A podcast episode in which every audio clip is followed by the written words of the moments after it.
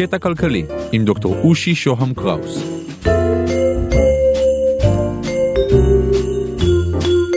פרק 43 על השטן, הנייר והמלחמה של הנאצים.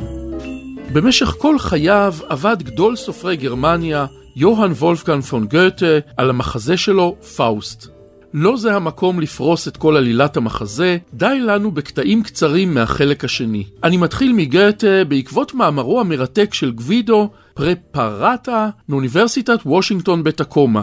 המאמר נקרא כספו של היטלר. פרפרטה משתמש במחזה הידוע כדי לתאר את המהלך המבריק המניפולטיבי ואפילו שטני של אחד מגיבורי המאמץ המלחמתי הנאצי, הלא הוא נשיא הבנק הגרמני המרכזי, הקוסם ילמר שחט. בעקבות שחט, אנחנו קושרים את קצוות החוטים שפיזרתי בשלושת הפרקים האחרונים, ועיקרם שימוש מוניטרי בתפיסה חדשה יחסית שנקראה בשם קרטליזם, כדי לייצר מרחב מחיה לאומה הגרמנית באמצעות מלחמת שמד. זהו הנס הכלכלי הנאצי.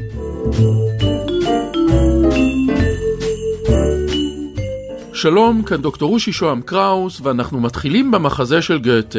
הקיסר עני, הוא זקוק לכסף, אבל כסף אמיתי הרי עשוי מזהב, ולקיסר אין כלום במרתפים שלו. אבל אז מגיע לאולם המלכות מלא הייאוש, השטן, מפיסטופלס, ויש לו רעיון מבריק. כסף, נייר, שטרות. שים לב, הוא אומר לקיסר, מה עושים אנשים במצוקה עם הרכוש שלהם? קוברים אותו באדמה, הקיסר עונה. ולמי שייכת האדמה? לקיסר כמובן. מעולה הקיסר שמח, אני עשיר, יש לי זהב. רק תגיד מר מפיסטופלס, איך אני מוצא את הזהב הזה? שאלה יפה. והתשובה, הקיסר ירום מודו, אתה לא צריך למצוא את הזהב, כולנו יודעים שהוא קיים, כולנו מסכימים שהוא קבור באדמה. כל מה שעליך לעשות הוא להדפיס שטרות נייר. כל שטר יהווה התחייבות שלך לתת את הערך הנקוב עליו בזהב. תתחיל לעבוד עם השטרות האלה, כך מציע השטן. אבל מה יקרה אם יבקשו ממני את הזהב? שואל הקיסר. יהיה בסדר, יגיד השטן לקיסר, נסתדר. אולי למשל, נצא למלחמה ונכבוש מדינות, אולי נבזוז אוצרות, אולי נצליח לשכנע את בנקאי הצמרת של גרמניה שיושבים על הון עצום להלוות אותו. מי יודע? ב-1934 מתמנה ילמר שחט על ידי היטלר למעין דיקטטור כלכלי של גרמניה. היטלר מזמן אותו ומבקש לברר אם שחט יוכל להשיג לו את הכסף שלו הוא זקוק כדי לשקם את הכלכלה ובמיוחד להילחם באבטלה. התשובה של שחט חיובית. אין בעיה, הוא אומר להיטלר, והוא יודע למה מצפים ממנו. הוא זה שצריך לארגן את הדחיפה הראשונה שתתניע את הכלכלה התקועה. היטלר ממנה את שחט לנשיא הבנק המרכזי, לשר הכלכלה ולאחראי על מימון החימוש. שחט צריך עכשיו לייצר מימון ראשוני אדיר שיאפשר עבודה יזומה. הנה, יש לנו שמונה מיליון מובטלים במדינה. יש בתי חרושת ואפילו יש חומרי גלם נניח, אבל איך מזיזים את המערכת הזאת? אמנם שחט יודע, יש לא מעט הון אמיתי במרתפי הבנקים הגדולים של גרמניה, אבל הם לא מוכנים להסתכן ולהלוות אותו, הם לא יכניסו אותו פנימה לתוך כלי שיט תובע. ובכן אומר שחט, אני אארגן את הדחיפה הראשונה. לכאן מגיעה הגישה הקרטליסטית לייצור כסף כרטיסיות שעליה דיברנו בפרקים הקודמים. שחט ימציא כסף, הוא ידפיס אותו וישלם בו. אבל גם זה בעייתי, ומשתי סיבות.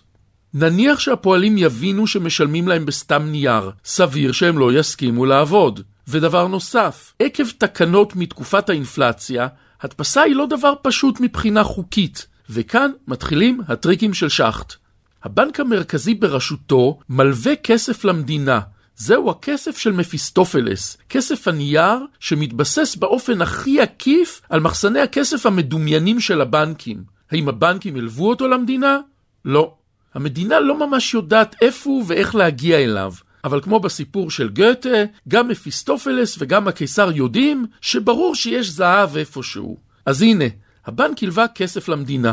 המדינה בתורה מלווה אותו למחוזות ולעיריות השונות באמצעות שורה של מוסדות קש כאילו רשמיים שנשאו שמות כמו הבנק לעבודות ציבוריות, בנק הבנייה והאדמה הגרמני או הבנק לתחבורה.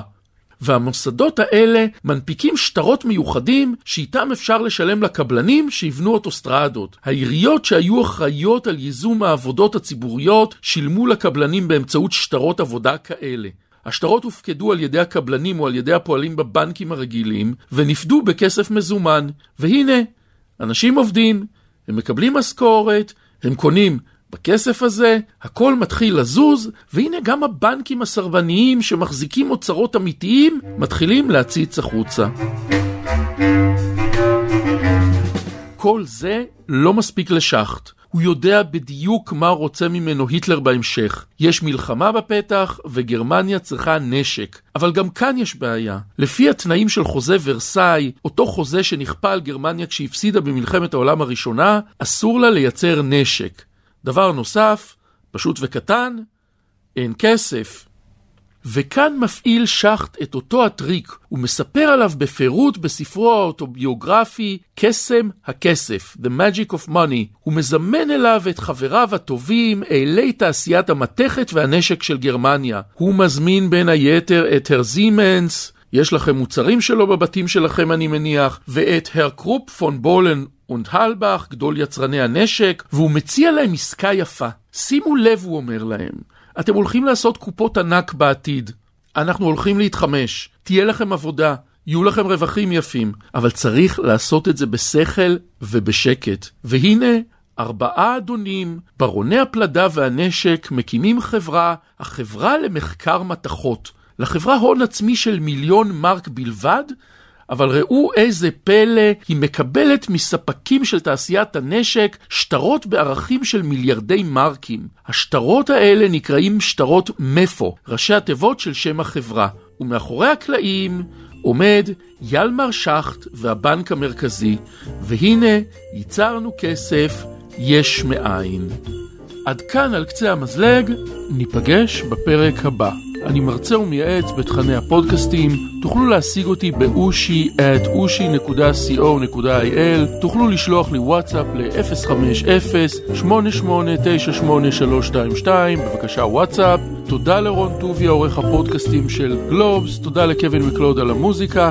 אם אתם מתעניינים בפיננסים חדשים, ניהול הון, ביטוח דיגיטלי ובנקאות עתידית, אתם מוזמנים להזין לפודקאסט השני שלי בגלובס, דרוך פינטק.